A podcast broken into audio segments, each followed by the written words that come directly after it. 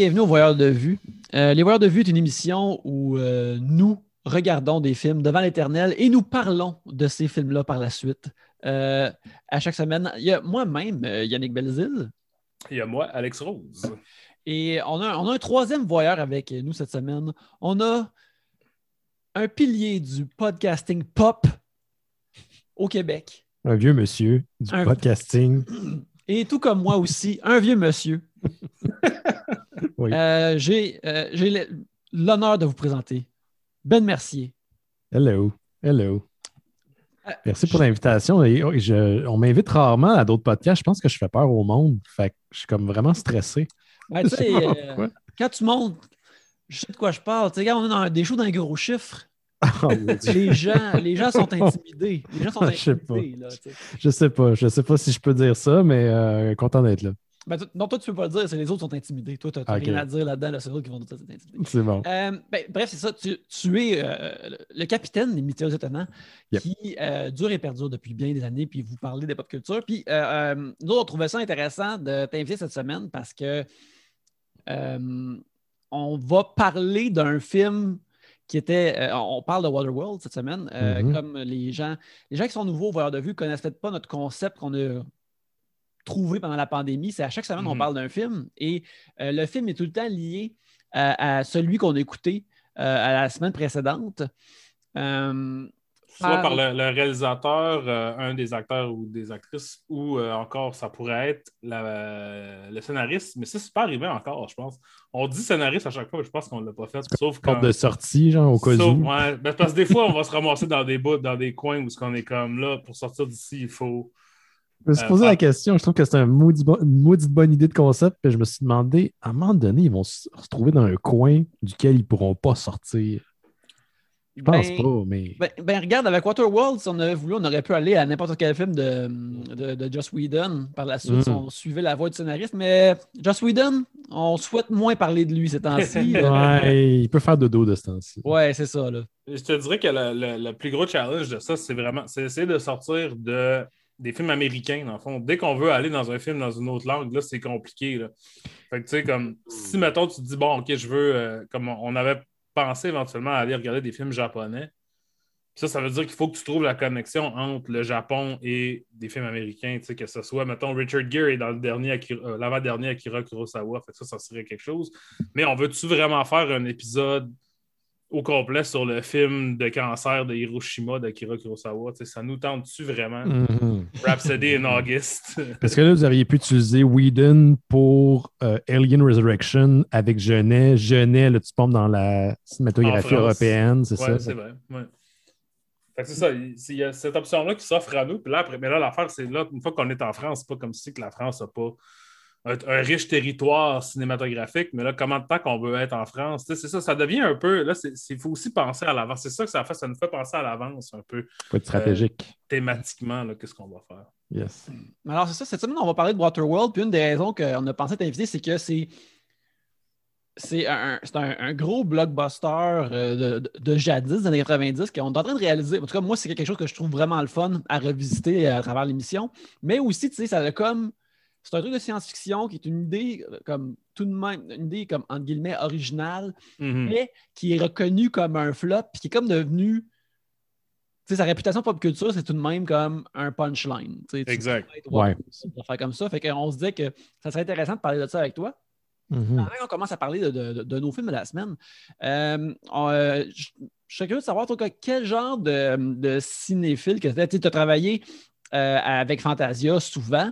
Fait que Ouais. clairement, tu es un gars comme tu te regardes des nouvelles affaires, mais euh, tu animes fréquemment euh, avec euh, euh, M. Chénier qui, euh, lui, parle, euh, fait découvrir toujours un éventail de films euh, Ouais, très connus à, chaque semaine mais, au mystérieux. Mais moi, ce que je me demande, c'est, toi, maintenant, quand tu. Le, le cinéma que tu consommes, tu le consommes comment? Es-tu plus du genre à réécouter des films qui te sont confortables, qui t'aiment, ou tu cherches plus de la nouveauté, ou c'est quel genre de cinéphile que tu es? Je cherche par.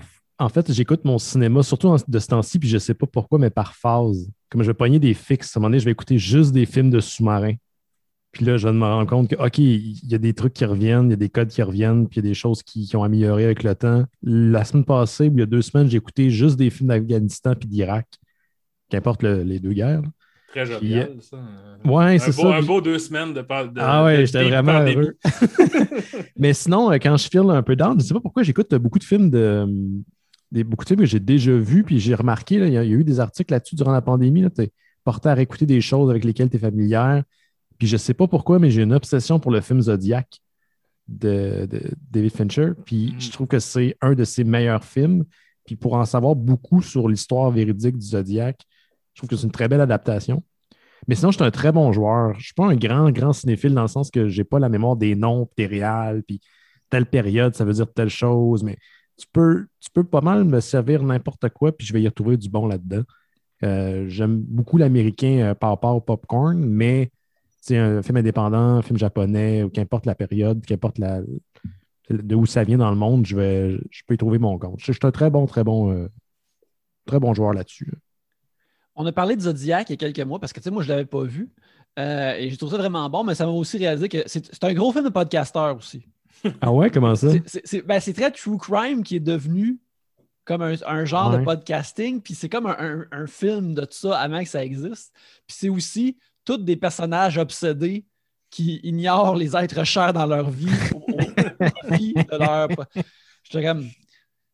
J'avais écrit ça dans ma chronique Letterboxd. Les gars, si vous voulez euh, vous couper du, du monde, là, enfin, vous avez juste à vous partir un podcast. Là. C'est juste- avec, avec vos obsessions, vos, vos lubies, vous aviez juste à faire ça. Ben, C'est drôle parce que vous avez parlé, euh, je pense, la semaine passée avec euh, Colin de JFK. Ouais, ouais. Puis moi, JFK, c'est un de mes films favoris qui, je ne sais Mhm. pas pourquoi je l'associe beaucoup avec Zodiac. C'est une série de scènes qui, il se passe fuck all. C'est du monde qui parle dans des bureaux essentiellement. là. Mhm. Mais ça fonctionne, puis c'est stimulant, puis t'es comme sur le bout de ton siège. JFK, je l'ai écouté trois fois durant la pandémie, ça fait pas de sens. ça fait trop, ça fait pas de sens. Mais tu sais, l'affaire aussi que, que ces deux choses-là ont en commun, en, en fait, je pense que c'est pas dans la. C'est dans la quête de réponse, mais ça n'offre pas Mhm. vraiment de réponse. Ah que, ouais. Le processus du film est ce qui est important parce qu'à la fin, on est comme, ben, je sais pas, finalement, on sait pas plus, on n'est pas mieux. On sait qu'il y a des choses qui sont pas ça, mais on sait pas vraiment qu'est-ce qui s'est passé. Fait Bon point, Quand même un. Euh, puis c'est aussi fucking long, là, tu sais, comme trois heures, puis euh, on sait pas, on sait pas plus. là. On sait pas plus. À la même place qu'on était quand On on, a commencé. On sait juste que John Candy suait beaucoup de la face avec ses lunettes en- euh, Mhm. fumées dans le cas de JFK. Cela dit, je pense que euh, Zodiac est comme, malgré a ses bouts plus intenses, il est comme plus le fun à vivre dedans. Mhm. Tu sais, les bureaux de journaux, Ouais. Euh, même s'il y a des, des- des moments euh, plus é- épeurants puis stressants, parce que peut-être qu'un personnage est, en, est face au, au Zodiac, juste vivre dans cette vibe-là, c'est tout de même vraiment le fun. Mhm. Je trouve qu'il y a des. Il y a de quoi de vraiment euh, apaisant pour moi dans les scènes de commissariat de police et de bureaux de journaux. Euh, Mais les vieux, celles celles des années 70-80, là, tu sais, avec les, les Mhm. fameux dactylos, les téléphones qui n'arrêtent pas de sonner, il y a une espèce de brouillard à cause que le monde n'arrête pas de fumer des clopes. Et je me souviens qu'un des aspects quand j'étais jeune que j'aimais beaucoup de Die Hard 2, c'était le mini commissariat de police à l'intérieur de l'aéroport. Mhm. Je sais, ça- je sais pas pourquoi, c'est weird, c'est peut-être un truc de SAMR, quelque chose de même, mais j'étais vraiment, ah ouais, ces scènes-là, j'aime ça. J'aimerais ça m'asseoir sur une chaise puis juste être comme, écouter le- l'espèce d'ambiance sonore autour de moi. Mais c'était comme beaucoup plus comme. Les scènes de bureau, je me rends compte, ont comme été un peu euh, phased out là, dans le cinéma, genre. Parce que je pense que même jusqu'à des films de super-héros, il pourrait y avoir des films de super-héros qui sont 50% des scènes de bureau, Mais euh, puis ça collerait, là, ça ferait du sens. Parce que justement, aujourd'hui, j'ai regardé, euh, j'en parlerai pas longtemps, j'ai regardé un film White Sands, qui était un film des années 90 avec euh, Willem Dafoe, puis Mickey Rourke, Sam Jackson, euh, et Mary Elizabeth Mastrantonio, là, dont on a parlé la semaine, il y a deux semaines, en parlant de Robin Hood. Puis ça, c'est un film, c'est une affaire de police, là, de militaire. C'est assez ordinaire comme intrigue, mais il y a beaucoup, beaucoup de bureaux. Beaucoup, je me disais, ce film-là, maintenant, sortirait jamais au cinéma, ce serait jamais un genre de blockbuster. Ce serait sûrement un film de Netflix. Puis ça durerait 20 minutes de moins parce qu'il n'y aurait aucun bureau. On dirait que les gens n'aiment pas le bureau. Tandis que moi, je pense que le bureau, c'est comme. C'est important d'avoir du bureau si tu veux que le monde soit excité quand ils sortent du bureau. Si personne n'est jamais au bureau, c'est jamais excitant de sortir du bureau. Puis en ce moment, ça nous le prouve pas mal. Ouais, Je suis c'est pas ça. excité de sortir de ma cuisine. Je vais dans le salon. C'est pas si loin que ça, finalement. Exact. Ben, C'est drôle que tu dis, euh, juste un peut-être un dernier truc, le, le, Mhm. le fait qu'il y a des films de super-héros qui pourraient être que des films de bureau. Moi, je suis full d'accord. Ça fait des années que je veux voir un film qui se passe euh, dans l'entièreté. Ça se passe dans la Stark Tower, la Avengers Tower, durant un party. Je veux juste, tu sais, la scène dans, euh, je pense c'est Avengers 2, Age of Ultron, où est-ce qu'il y a un, il y a un party, puis finalement, tu vois juste des brides. là. Moi, je veux un Mhm. film au complet qui se passe durant un party avec les Avengers. Genre avec des quiproquos, puis il y a du monde qui Ouais, dans le placard, puis plein d'affaires. C'est ça que je veux voir. C'est un genre de Office Christmas avec. Non, c'est quoi? C'est Euh, Christmas? Office Christmas. Christmas? Ouais, que c'est party. qui est pas bon, là, qui est, ordinaire. Là. Puis-. Mais tu veux les Avengers là-dedans. Ça pourrait... euh, Éventuellement, ils vont s'y rendre parce que là, je pense qu'à un moment donné, Ouais. ils peuvent plus continuellement genre, essayer de faire un plus gros et plus euh, épique film de super-héros. Il va falloir qu'ils aillent dans d'autres directions. Puis on va peut-être le trouver, là, le Office Christmas Party des Avengers. Mm. un jour. Mhm. Ouais. Je pense que ça risque plus de se passer, euh, mettons, dans une mini-série de Disney, mais je serais, je serais pas contre. Moi, je rêve d'un- d'un d'un- d'un film d'enquête du, du Daily Planet qui, qui c'est juste Clark Kent puis Lois Lane dedans, puis qu'il y a juste un petit peu de Superman. J'aimerais bien, bien ça.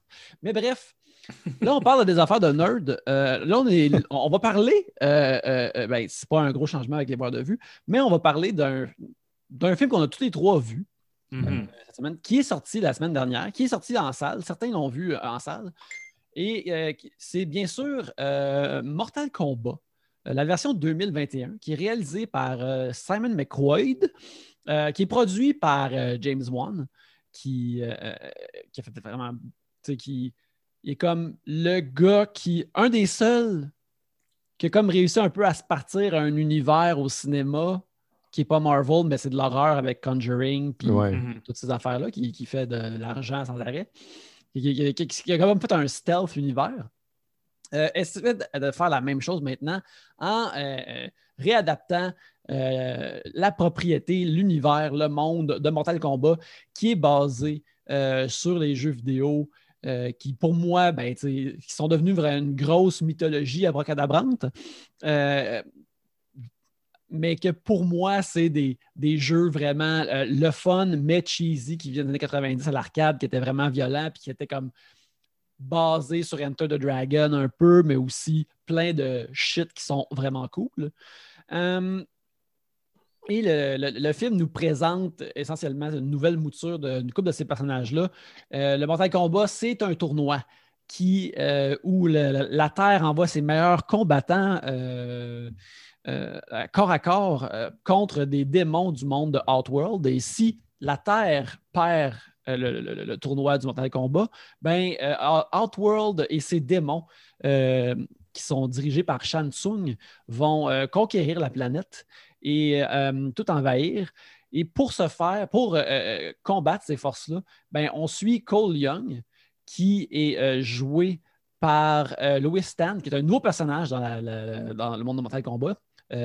Pour citer mon très bon ami et co-animateur de Trois Bières, Pierre-Luc, il y avait juste 93 personnages originaux à choisir de Mortal Kombat. Alors, ils ont décidé d'en inventer un nouveau. invente un autre. Puis non seulement ils ont inventé un nouveau, mais ils ont inventé comme le bonhomme de base dans le character creator. là. Avant que tu commences à y mettre des moustaches puis des, des chemises. Puis tout Des ça. chapeaux puis des choses de même. C'est ouais, ça, juste un dude avec des pantalons noirs puis une face qui existe. Oui, oui, qui, qui est là.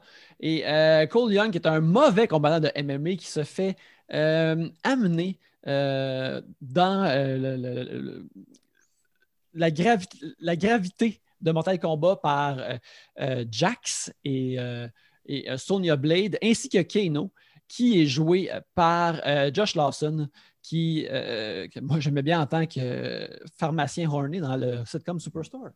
Euh, bref, tous ces personnages-là vont à un temple ensemble pour euh, apprendre, devenir des meilleurs combattants et se battre contre des méchants afin de pouvoir euh, euh, prendre part au mortal combat. Euh, euh, Benoît, vu que tu es notre invité la semaine, toi, qu'est-ce que tu as pensé de Mortal Kombat 2021? Mais c'est pas mal ce que j'ai pensé de Mortal Kombat 2021. J'étais. euh, je ne m'attendais pas au film de l'année, c'est certain. Puis pas parce que j'ai des préjugés contre Mortal Kombat, mais je me disais l'action va être surtout prédominante, puis le gore, puis tout ce qu'on nous a vendu depuis un bout de temps. Mhm. Puis le film, sans être complètement un navet, est un, est un, est un TV movie, dans le sens que ça semble, pour moi, au niveau de la production, un TV, un TV movie. Et au niveau de ce qu'on nous sert, c'est carrément un TV, un TV dinner. Genre, c'est oui, oui, tu as, de la bouffe, tu as quelque chose qui ressemble à un pâté, tu as des petits pois vraiment verts, puis tout est là, tout est là, tout est là, mais c'est pas, pas, pas rassasié quand tu as fini. Je trouve que même au niveau des combats, ce qui devrait être l'aspect principal d'un film de combat, c'est plutôt ennuyeux quand tu compares à un film euh, réalisé par les Russo Brothers où là, tu as toute une chorégraphie, une, espèce de compréhension de l'espace dans lequel tes personnages vont jouer. Tu, fais, tu prends des bonhommes puis tu les fais s'affronter, puis là, ah, c'est malade. Mortal Kombat, c'est assez fade. Sais, à part quelques passes là, où j'ai fait, oh shit, OK. Euh, je sais pas si vous spoilez à l'émission, mais il y a un personnage. Vu, vu- vu que c'est vu qu'il est- tout de même récent, puis peut-être les auditeurs l'ont Ouais, pas Ouais. c'est ça.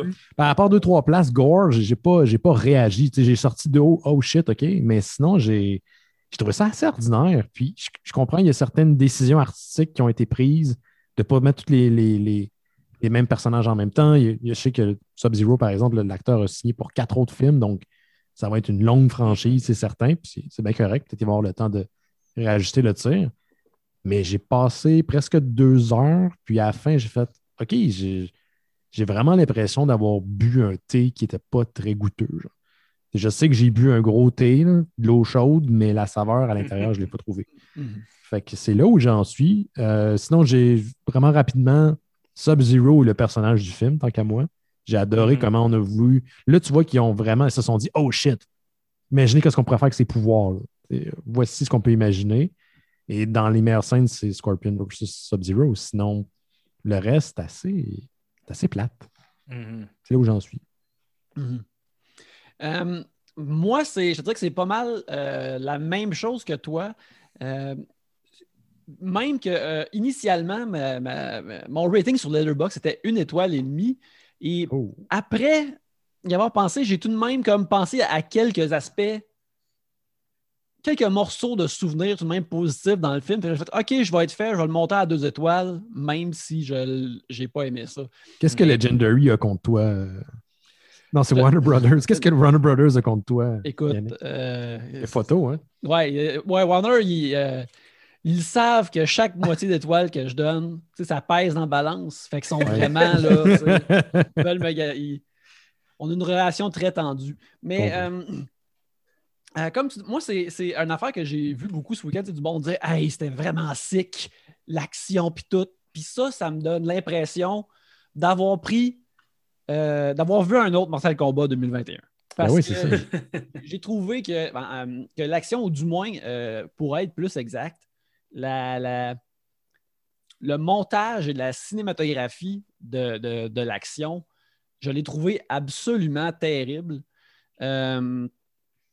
Tu sais, je trouve, euh, moi, un- une affaire que je trouve dommage, mettons, avec les, les- les films de Marvel Studios, c'est que je trouve que leur montage leur, leur euh, cinématographie de combat est vraiment juste correct. Ah ouais, qui est pas plus que ça. et- vraiment juste correct. tu sais, À, à notre époque post-John Wick, là, tu sais, Mhm. euh, quand on pense à ben. euh, mais tu sais, c'est bien. C'est- bien. Même celle des Rousseau, mettons. Même les films des Rousseau, tu trouves que au Ben, niveau des combats. tu vois dans les- le, le second unit de Civil War, je le sais que c'est les, les, les, les, deux- les réalisateurs de John Wick qui l'ont fait. Fait que tu vois, Mhm. celle-là est plus nice. Euh, je trouve que c'est eux autres que c'est meilleur, mais mettons, mettons les, Il y a comme tout de même pas mal de, de bardassage dans Guardians of the Galaxy, mais tu t'en souviens pas. Tu t'en souviens zéro, tu sais. Ouais, exact. Ouais, ouais. Mais, tu sais, mais même, je pense, euh, tu sais, à ce niveau-là, euh, les Avengers ont quand même un problème. Ou tu sais, il y a quelque chose dans les Avengers qui fait que c'est difficile d'avoir des, des scènes de combat qui sont à l'échelle de, mettons, du- des, des trucs de Hong Kong, juste parce que, tu sais, il y a des personnages qui ne sont pas de la même grosseur, il y a des personnages qui ont des, euh, des pouvoirs qui les gardent à distance. Tu sais, c'est pas tout le temps du monde en corps à corps qui se. Euh, tandis que tu sais, dans Mortal Kombat, au moins, il y a. tu sais, C'est vrai qu'il y a comme euh, le, le- le- le- genre de, de harpon, là, puis ces trucs-là. Mhm. tu sais, Il y a des choses qui peuvent arriver de loin, ils peuvent tirer de la glace, mais généralement, le but, c'est de se rapprocher. Ouais. Tu sais, Je trouve que ça, tu peux en faire vraiment plus avec ça. Tu sais, je- moi, je comprends dans le sens que des fois, les, les combats dans les films de super-héros sont pas le top parce que, tu sais, quand tu les tournes, il y a quelqu'un qui est en petit saut de verre avec des points en face, tu sais, puis qui se roule à terre parce qu'après ça, lui, il va être supposé d'être 40 pieds de haut, tu sais. Parce que Mortal Kombat, tu as ça une couple de fois. Tu as ça quand il se bat contre euh, Dragon, Goro. Lizard, comment il s'appelle le gros euh, Le, le- le Gros personnage à quatre bras, c'est Goro. euh, Goro? Go, ouais. Fait que, tu sais, il y a des choses comme ça.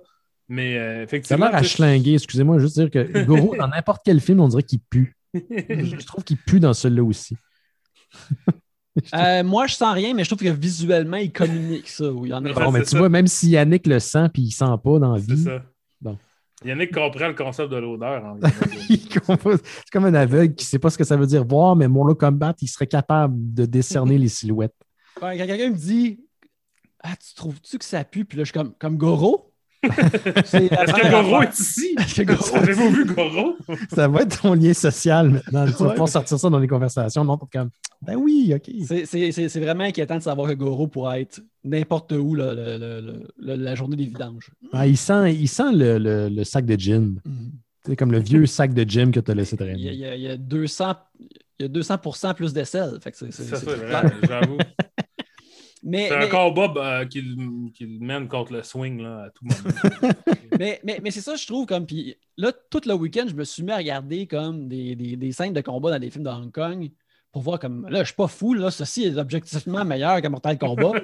Mhm. Euh, euh, euh, J'avais l'impression de- de- d'avoir viré fou le monde qui disait comme non, non, l'action est vraiment sick. Puis je suis comme non, non, non, c'est pas Je sick. sais pas est-ce qu'ils l'ont vu, leur action, pour vrai. Je je pense que c'est des gens qui étaient vraiment, vraiment fans de Mortal Kombat puis voulaient absolument voir ces personnages s'affronter en chair et en os. Ben, ça, c'est une affaire que euh, je trouve ça intéressant de, que tu sois là pour en parler avec nous autres. C'est une affaire qu'on a parlé auparavant aussi.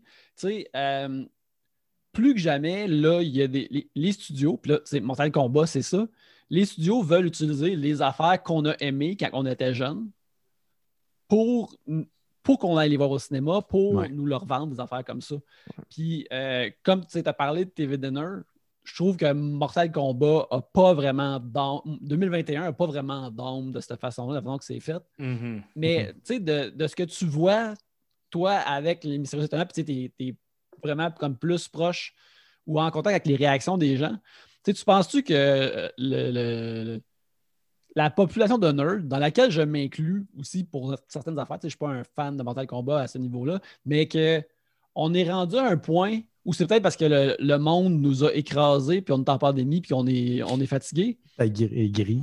puis qu'on est aigri, est-ce que le monde nerd, on est rendu à un certain point où des fois, regarde, je veux juste que les affaires soient de la bonne couleur, puis que ça ressemble un peu à la patente que j'aime, puis que si c'est pas si bon que ça, c'est correct. Hmm. Ça, je, je mets un astérix là-dessus parce que peut-être en pandémie, c'est peut-être juste ça qu'on a besoin. Non, je pense que ça a tout le temps été comme ça. Je pense que même, tu regardes les premiers Marvel qui sont pas du tout les films qu'on a eus euh, dix ans plus tard, puis les gens avaient les mêmes types de commentaires qu'aujourd'hui par rapport à Mortal Kombat. Puis on Mhm. pouvait pas s'imaginer ce qui allait suivre par la suite, puis l'amélioration tout de même, je pense, objective qu'il y a eu sur les films.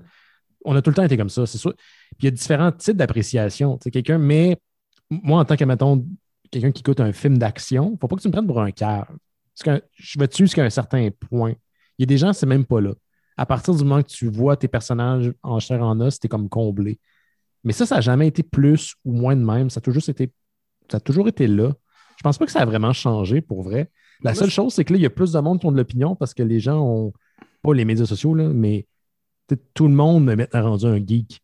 Mhm. Dans le temps, euh, 2000, dé- début des années 2000, c'est pas tout le monde qui lisait du comics ou qui connaissait qui était Iron Man à ce point-là. Maintenant, tout le monde sait c'est qui Iron Man. C'est mon neveu qui a trois ans, c'est c'est qui. Tout le monde sait c'est qui. Je pense tout le monde a- au niveau de la réception de Mortal Kombat aussi, il y a quelque chose. Ben, il y a deux choses. Je vais revenir sur quelque chose. Parce que moi, j'ai fait le junket de Mortal Kombat il y a comme un mois. hein. OK. Euh, Y avait-tu du monde au Junket pour Il y avait full de monde. Ben, c'était sur Zoom, là, mais ils ont vraiment organisé ça pour que ça soit comme si j'ai parlé au réalisateur, j'ai parlé au producteur, tout ça. Mais je vais revenir là-dessus. Mais ce que j'allais dire, c'est le timing, il est pour beaucoup aussi, je pense.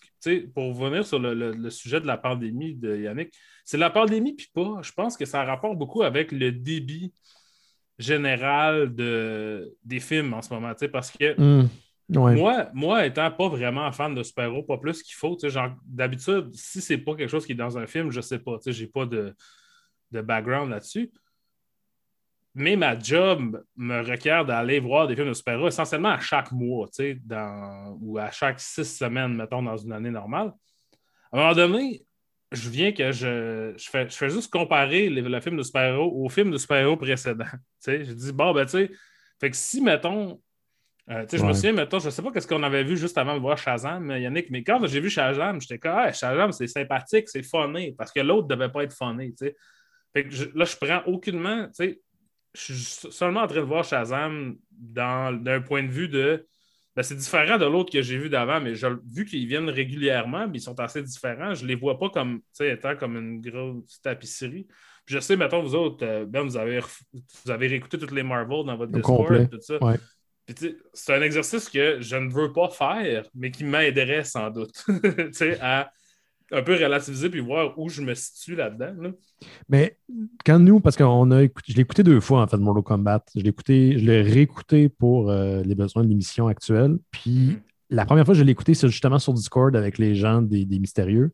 Mm-hmm. Et il y avait quelqu'un qui, qui, avait été en salle l'écouter puis qui avait vraiment détesté la deuxième partie. Parce que tu vois, le chiffre, il y a, quelque part dans le film, il y a, mm-hmm. vraiment un chiffre où on se passe. Euh, ça, fait, ça prend peut-être même une heure avant qu'il y ait vraiment un vrai, vrai, vrai combat. Plus, plus qu'une heure, je te Plus qu'une heure. C'est vraiment long avant que ça s'embarque. Puis lui, euh, il, était comme plus ou moins convaincu, puis il nous disait Ah, vous allez voir, le film, il, fait, il, fait, il va commencer à faire plus dur. Finalement, en l'écoutant avec nous autres, il a vraiment apprécié. Parce que quand les gens réagissaient au gros kill gore, là, ça rajoutait une, espèce de, de dynamique, mais c'est c'est peut-être pas la bonne comparaison, mais c'est comme aller voir le Rocky Horror Picture Show. Le film en soi, il est mm-hmm. bon, mais quand tu vas le voir dans un contexte de, performance, ça, prend toute une autre dimension. L'écouter avec d'autres mondes, ça a amené une autre dimension. Mm-hmm. L'écouter tout seul euh, au cinéma, quand tu es peut-être en train de risquer ta vie pour Mortal Kombat 2021, euh, ça joue clairement sur l'appréciation, mais il y a sûrement quelque part là-dedans des gens qui voient la sortie de ce film-là comme une genre de petite victoire. De un, parce qu'ils sont fans de la franchise, parce que de deux, il y a des trucs qui sortent alors que le monde est en arrêt depuis plus d'un mm-hmm. an. Fait que c'est peut-être que ça joue, mais je trouve que notre limite de nous individuels d'analyse pour savoir où est-ce que ça arrête, où est-ce que ça commence, on ne pourra jamais vraiment la définir. Parce que même si ce film-là serait sorti en salle régulièrement, puis, tout le monde l'aurait vu ou tout le monde aurait décidé d'aller voir comme à, son propre gré, pas nécessairement sur Internet, mm-hmm. tu aurais eu des fans invétérés qui auraient dit aussi qu'ils ont vraiment aimé ça. Mais d'un point de vue, je pense, objectif, c'est pas un film visuellement, en termes de scènes de combat, on a déjà vu mieux dans des téléséries. Mm-hmm. Je suis sûr que tu as des épisodes de Arrow qui sont plus stimulants visuellement au niveau du combat que, mm-hmm. que Mortal Kombat. Ce pas les pires scènes de combat que j'ai jamais vues, mais ça reste plutôt fan pour une franchise qui se veut être ça, sa première offre, les combats. Mm-hmm. C'est comme si tu me faisais un podcast sur la meilleure musique ever, mais ton son, il est de la merde. Ça, ça marche pas, tu sais. Là, c'est comme le combat. Mortal Kombat, je m'en fous là, si la personnification de Kano, ça marche pas, là, je m'en crisse. Mais le combat reste mhm. très, très peu satisfaisant. Ben, c'est ça, tu sais. Euh, ben, c'est ça que j'ai. Pour revenir un peu là-dessus, parce que j'ai fait le junket, ça fait au moins un mois.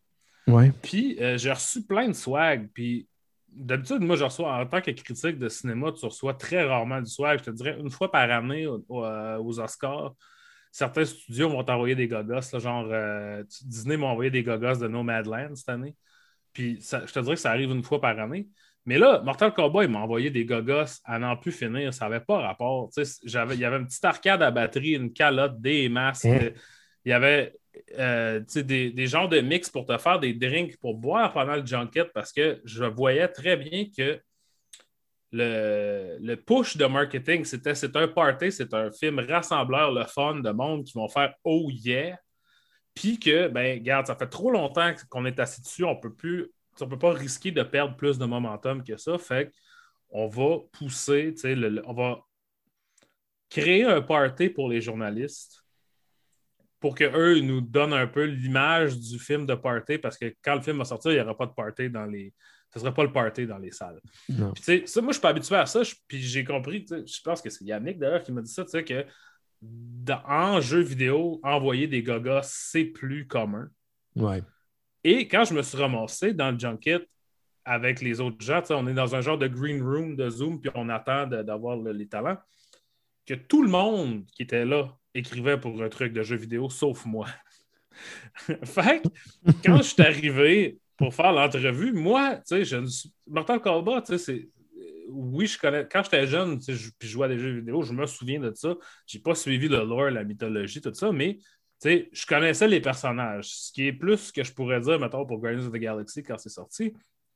Puis dans les entrevues, le monde, il faisait juste poser des questions de là, nous, les fans, on aime le lore, on aime tel personnage, j'ai vu que telle affaire. C'est comme Yannick dit, le costume est de la bonne couleur, je suis vraiment content. Est-ce qu'on va entendre la tourne de Mortal Kombat? Est-ce qu'on va entendre ci? Est-ce qu'on va entendre ça? Est-ce que vous pensez que Ryan Reynolds serait bon pour faire Johnny Cage?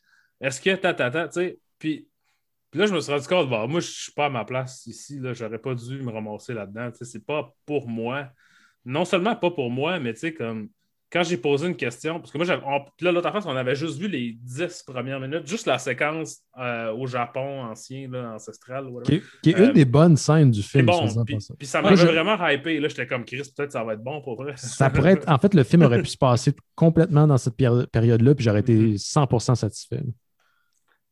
Oui, ben absolument. Premièrement, le, reste du film est, vraiment pas comme ça. Mm-hmm. C'est ça. Ah, là, moi, je posais des questions. Je disais, ça m'a fait penser à Lone Wolf and Cub. Puis là, le gars, le réalisateur, puis je ne veux pas le throw under the bus, là, il a fait la job qu'il a, a fait. Mais il a dit comme ah, ben, tu sais, j'ai pas vraiment pensé à des films, j'ai pas vraiment pensé au langage cinématographique en faisant ce film-là. Pour moi, le film est pour les fans. Puis il arrêtait pas de répéter, j'ai fait ça pour les fans, on respecte la mythologie, on sait, on ça. Et lui, il disait, moi, je connaissais pas vraiment ça, Mortal Kombat, j'ai pas vraiment joué à ça.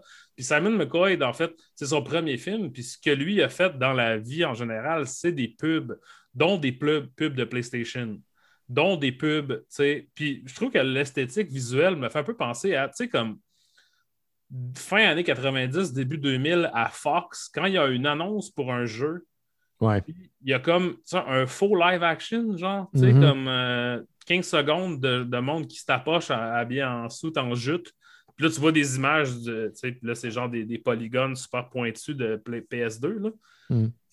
L'esthétique était un peu une esthétique de pub. En fait, ouais, c'était un peu l'esthétique de pub des 90s, début des années 2000, mais version plus plus. Ouais. Puis, tu sais, je pense pas que si on avait, si le film au niveau des combats avait été satisfaisant, je pense pas qu'on serait aussi nitpick sur la direction artistique. Ce serait comme mm-hmm. une chose parmi tant d'autres parce que de toute manière, la proposition, c'est un film de combat. Mm-hmm. Mm-hmm. Mais là, les combats étaient étant ce qu'ils sont, ce qui veut dire très ordinaire dans leur présentation, dans ce que. Tu sais, même le rythme du film est étrangement très lent. Mm-hmm. Euh, il n'est pas, très, ben, pas très long. Il n'est pas très long pour les standards hollywoodiens. il est moins de deux heures. Mm-hmm. Mais là-dedans, tu peux couper en masse de stock qui, tant qu'à moi, sert à focal.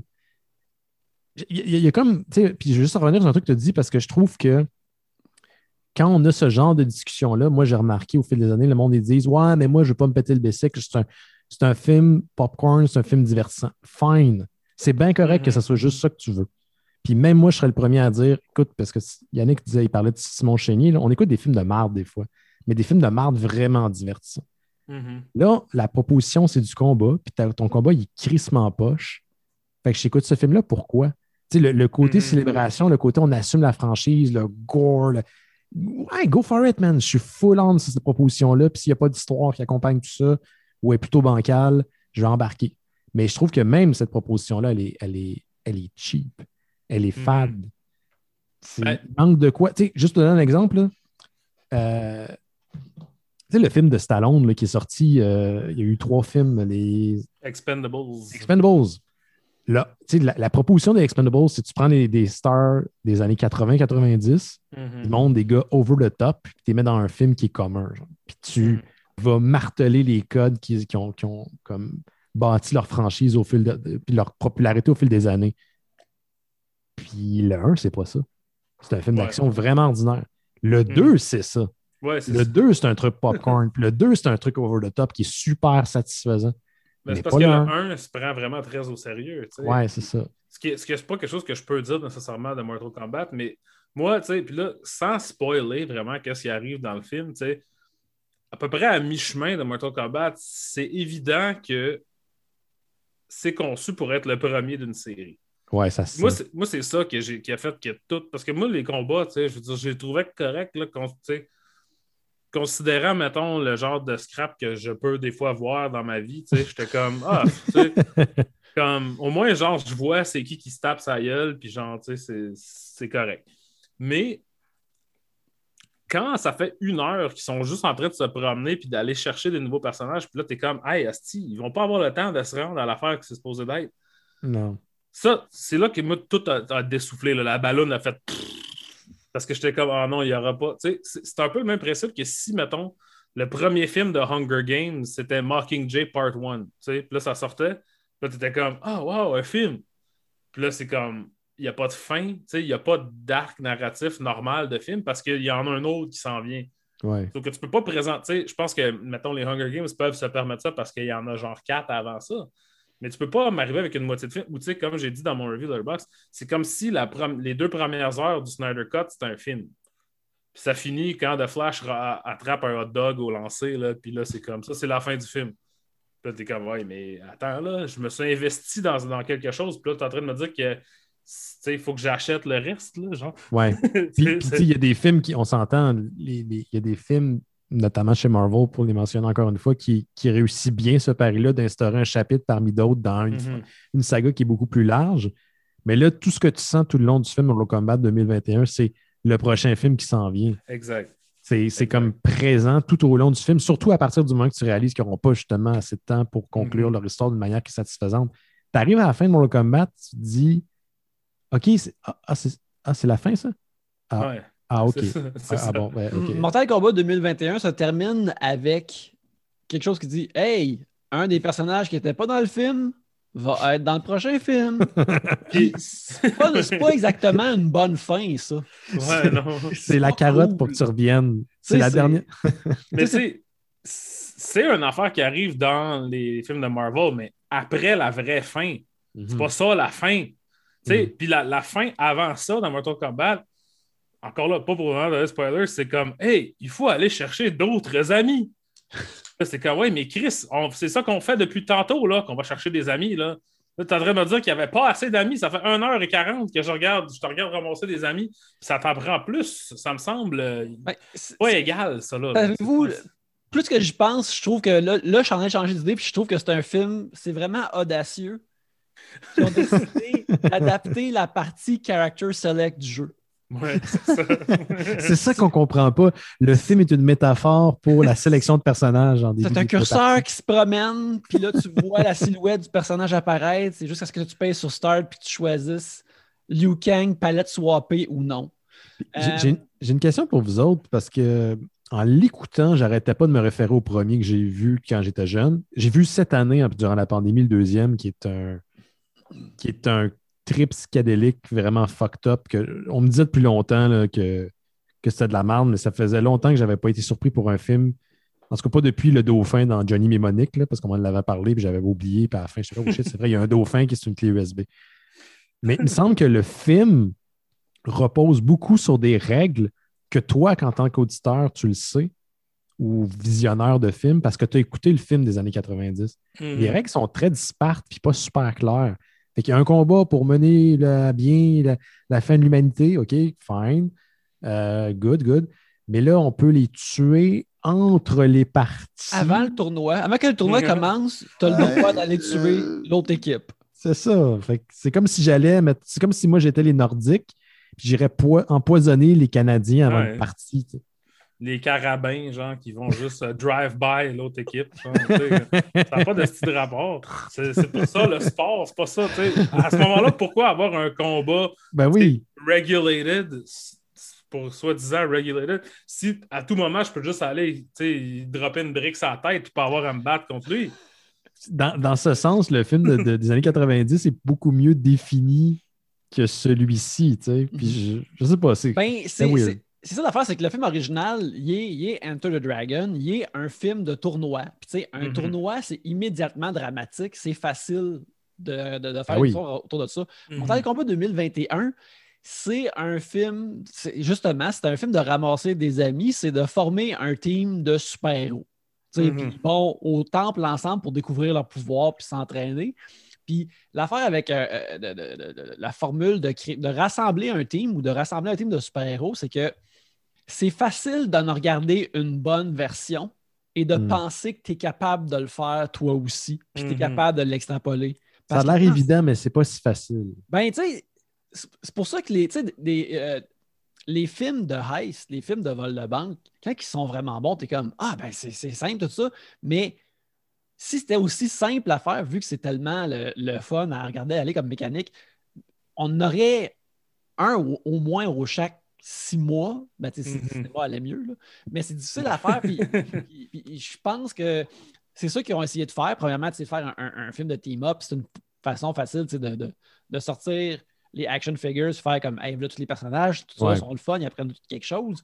Mais c'est encore là, tu sais, pour ne pas le nommer, Joss Whedon a tout de même fait une grosse job avec le premier film d'Avengers en termes de balancer tous ces personnages-là puis de créer des personnages que le monde allait aimer immédiatement et vouloir voir mm-hmm.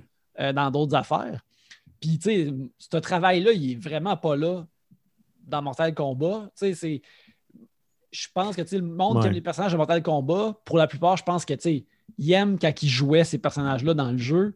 Mais sinon, il n'y a pas tant de personnalité dans ce film-là. Euh, il y a le gars qui joue Kano, que c'est Josh Dawson, c'est lui qui va à 150% pour avoir de d'être une mauvaise version de, de, Sawyer dans Lost, parce qu'il a tout le monde. ah oui, c'est Sawyer sur le crack. Puis, euh, euh, mais, mais c'est pas comme des bonnes insultes. C'est comme, des insultes de propriété de Warner Brothers en plus. C'est comme Hey, Magic Mike, t'es torse nu. Ouais, Harry Potter, oui. Ouais, c'est ça. Il fait juste des insultes brandées. c'est pratiquement s'il n'y a pas un, bandeau de publicité qui apparaît en dessous de lui pendant qu'il fait ses références. Ouais, Hey, toi! Là, il, il, regarde euh, Liu Kang. Crazy Rich Asians. c'est ça un film de Warner Brothers? Je pense que oui. Je suis plus sûr. En tout cas, mais bref, c'est, assez... Mais regarde, c'est mauvais, mais c'est quasiment le seul personnage qui a de la.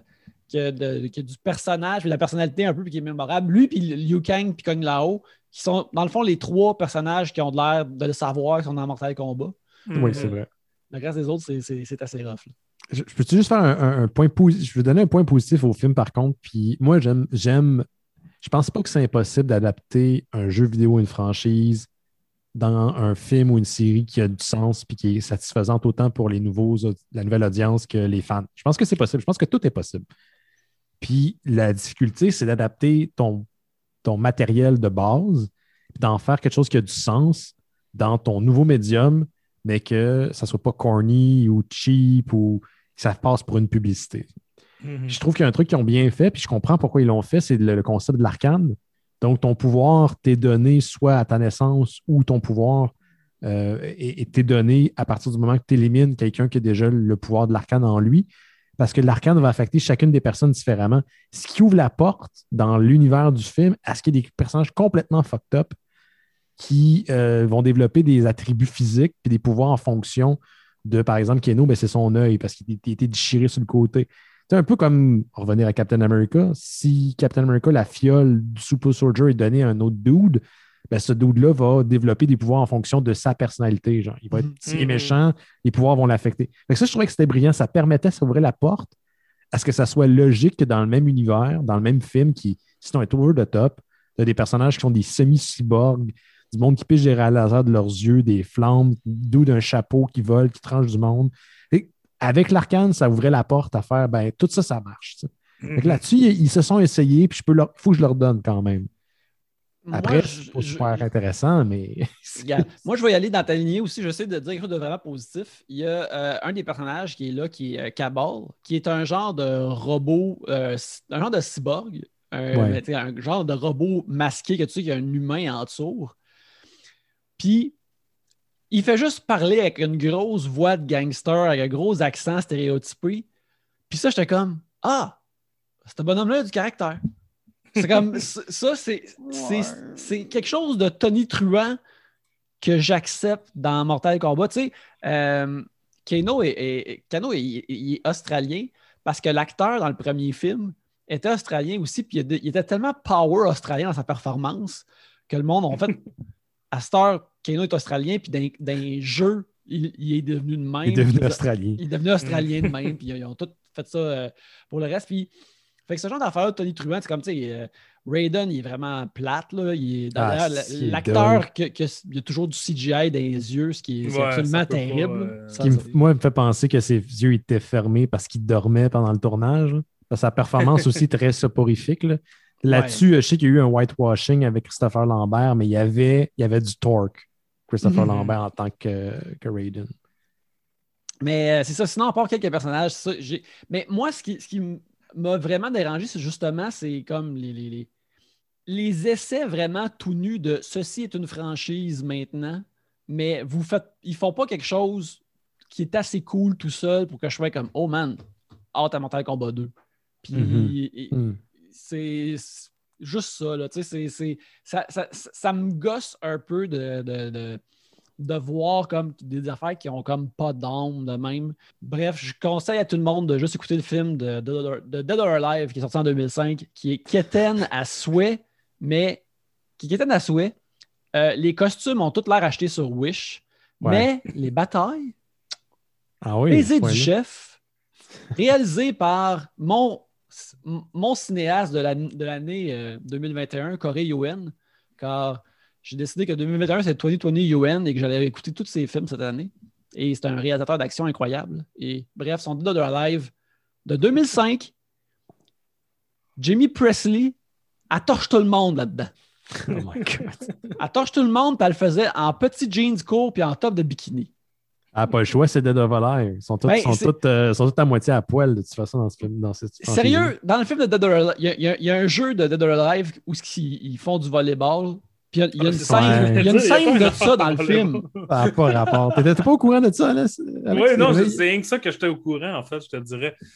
Pour moi, Dead or Alive, c'est un jeu de volleyball. C'est oui, ça- rien d'autre que ça. Fait que même le film euh, embrasse mieux sa, sa source euh, que le film. Puis en plus, euh, Eric Roberts est dedans. Puis il y a des gros cheveux de Richard Séguin. Et- Oui, mais Eric Roberts, tu n'as plus de mérite quand tu l'as dans ton film. Ce gars-là, il va prendre n'importe quoi. Je pourrais ouvrir un film, je pourrais lancer une production demain, puis je disais, Hey, si j'ai l'argent, là, Eric Roberts va venir.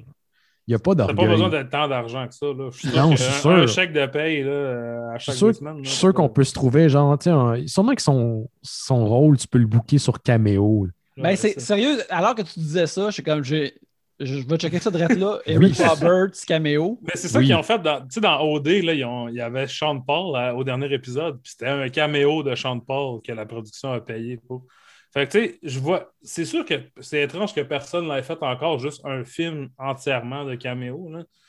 On aurait cru, j'aurais cru penser que la pandémie aurait pu. Mais non, ça s'appelle un film de Kevin Smith. Ouais. tout, le monde a des, tout le monde a des caméos. Mais d'ailleurs, c'est drôle, hein? c'est tellement disparate comme production, euh, Mon Combat 2021, que tu as l'impression que ça a été tourné durant la pandémie. Dans le sens où est-ce que tout le monde est comme séparé. Ça fait penser à la dernière scène dans euh, la Snyder Cut où sais, OK, c'est clairement pas filmé tout en même temps ce monde-là. Tu as ce feeling-là en écoutant Mon Combat. Ouais, ouais, ouais. Chers amis, Eric Roberts est sur caméo. Ah et non, oui. 90 dollars, ce qui Non. est tout de même très raisonnable. Puis euh, il répond dans deux jours apparemment. Et les deux reviews que je vois, contrairement à bien de ses films, sont 5 étoiles. Wow. Ah ouais. Là, Bon, je ben, scroll down, c'est quasiment toutes des 5 étoiles. Tout le monde, tout le monde, tout le monde aime Eric. Eric est bon sur caméo. Alors, La semaine prochaine, ça va être euh, notre invité de la semaine, Eric Roberts. hey, Eric vrai. Roberts, ouais, c'est ça. tu sais, On, on- on paye 90$. Hey, donne-nous de- ta review de ce film-là. euh, en- tu sais, j'en prends deux minutes pour nous le dire. Puis à chaque semaine, on, euh, on rentre dans le budget des voyeurs de vue. Fait Wow. que sinon, c'est, euh, je pense qu'on on peut, on peut clore Mortal Kombat euh, direct là. Mhm. Alex, as-tu un dernier mot à dire sur, euh, sur le combat?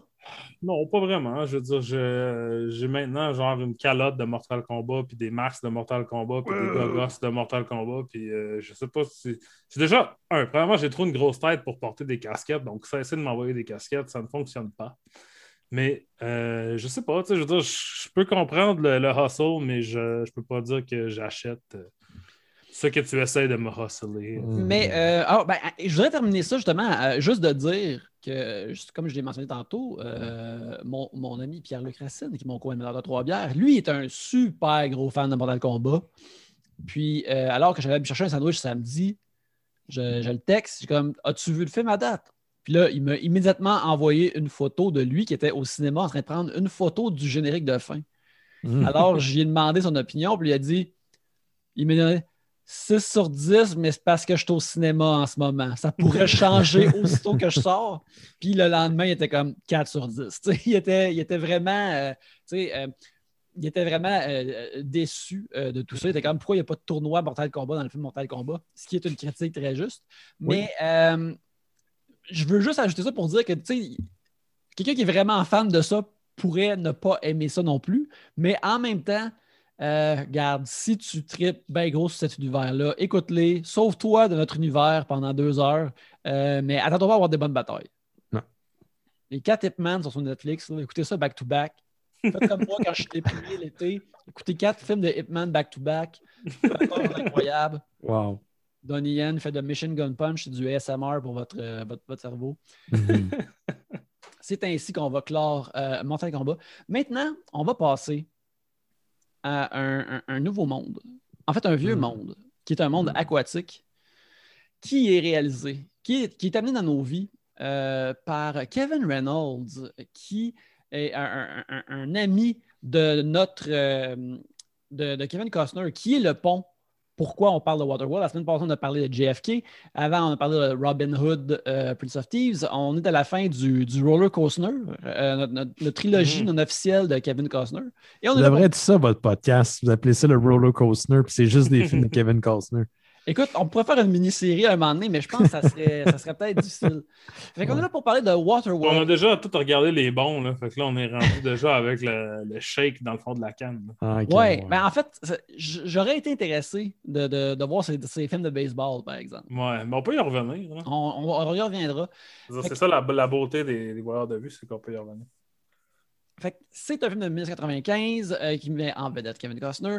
Euh, le film, euh, ça se passe dans le futur, bien sûr. C'est un monde post-apocalyptique à la Mad Max, mais avec de l'eau à la place du sable, car tout le, pôle Nord, toute la, calotte glaciaire a fondu, l'eau a monté et maintenant le monde vit. Ça fait des siècles et des siècles.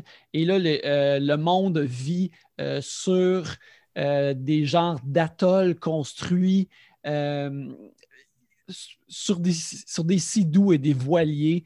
Et à travers de tout ça, on a euh, une figure solitaire, un homme sans nom que le script appelle le Mariner, qui est joué par Kevin Costner, qui est un homme solitaire qui a des branchies, qui est un mutant essentiellement, qui se promène d'atoll en atoll pour faire de l'échange et pouvoir se sustenter. Et euh, à travers une de ses euh, missions, il, va à un atoll il découvre euh, une. il se fait emprisonner parce qu'il est différent. Et une jeune femme ainsi que sa fille, du moins sa fille adoptive, qui est jouée par Tina Majorino, semble avoir un, symbole tatoué sur son dos qui mènerait peut-être les gens vers euh, la terre promise, qui est tout simplement juste de la terre qui n'est, euh, n'est pas encore sous l'eau. Et des méchants courent après cette jeune fille, qui sont, dont le chef est joué avec brio et euh, un régal par Dennis Hopper. Ah, Dennis. Dennis, oui. Et c'est essentiellement ça, Waterworld. C'est, c'est, c'est pas un western, les amis. C'est un wetstern. Oh, oh, shit, bravo, bravo. quand j'écrivais mes notes de tantôt, j'ai trouvé ça, j'ai fait comme oh, Tu tapé dans le dos, hein? Avoue que tu t'es tapé dans le dos. Ouais, ouais, comme Barry Horowitz le faisait à la lutte, je me suis tapé dans le dos. Très heureux. Euh, on a, après ça, c'est ça qui se déroule. Fait qu'on a ces codes-là un peu de, euh, de, western, de Mad Max, euh, de, de films d'action. Et s'ensuit comme le méchant arrive, il va kidnapper la fille, il va, euh, euh, Kevin Costner va éventuellement, euh, même s'il n'aime pas cette jeune fille-là, il va commencer à l'apprécier et il va vouloir la sauver du méchant Dennis Hopper. À travers tout ça, Waterworld s'était vu comme un, flop.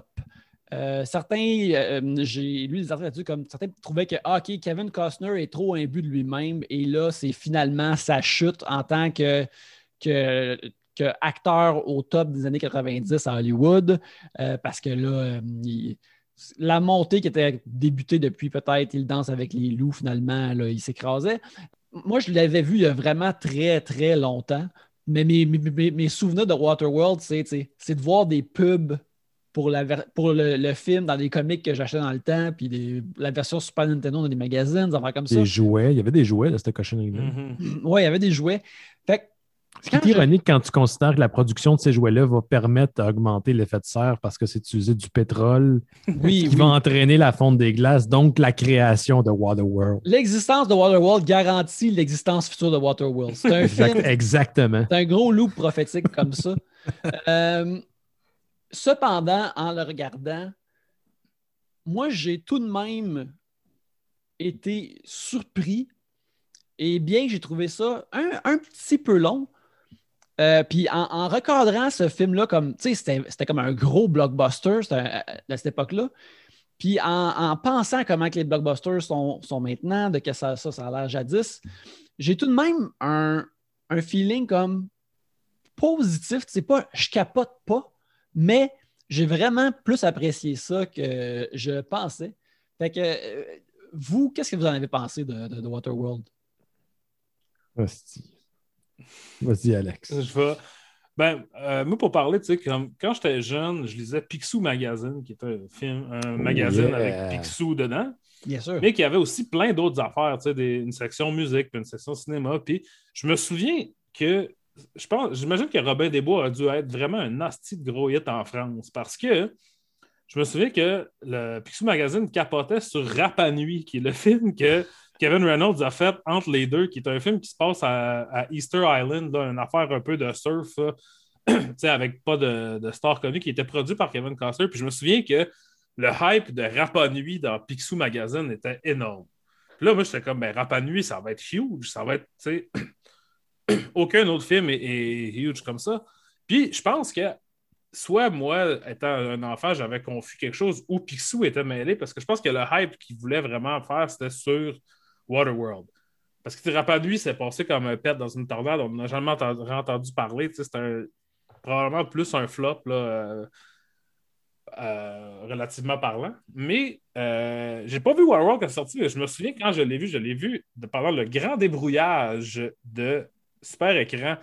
Puis là, j'ai pensé à ça aujourd'hui. Ils font-tu encore ça, des grands débrouillages? Et est-ce que les, gens, les enfants capotent là-dessus encore? Je pense pas que les enfants capotent parce que les enfants ont TikTok, puis YouTube, puis Instagram. Mais euh, oui, ils font ça encore des fois.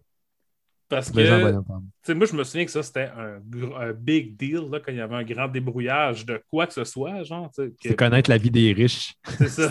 ah, c'est ça, la vie des riches. C'est pour ceux à la maison qui peut-être ne savent pas, c'était juste que euh, Super Écran était devenu, était embrouillé. Donc, tout le monde pognait Super Écran sur leur TV, mais il était euh, brouillé. On ne pouvait pas l'utiliser. Puis, de temps en temps, des fois, la nuit, quand tu étais un jeune garçon, tu pouvais peut-être voir un sein de temps en temps, mais puis qu'est-ce qui arrivait dans le fond, c'est qu'il débrouillait, puis là, tu avais super écran gratis pendant genre une semaine. Puis je me souviens activement d'avoir regardé Waterworld et d'avoir trouvé ça vraiment meilleur que la réputation le présageait. Parce que, tu sais, je pense que une des raisons pourquoi le film a été. C'est quelque chose qui arrivait beaucoup dans ce temps-là, mais une des raisons pourquoi le film a été mal reçu, c'est que c'est un film qui a coûté très cher. Et c'est avant Titanic. Et donc, à ce moment-là, quand un film coûtait cher, la conception du public, c'était toujours que ben, ça ne vaut pas la peine, ça coûte cher parce qu'ils ne savent pas ce qu'ils font.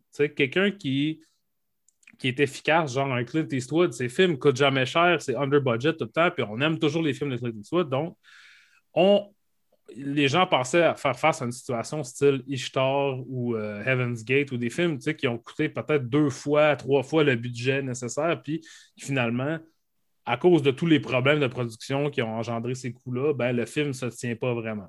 Puis c'est pas vraiment ça qui est arrivé avec Waterworld. Je sais qu'il y a eu beaucoup de, problèmes entre Costner et Kevin Reynolds. D'ailleurs, Kevin Reynolds n'a pas terminé le tournage, il a été mis dehors et ça serait Costner qui aurait fait, euh, fini de réaliser le film.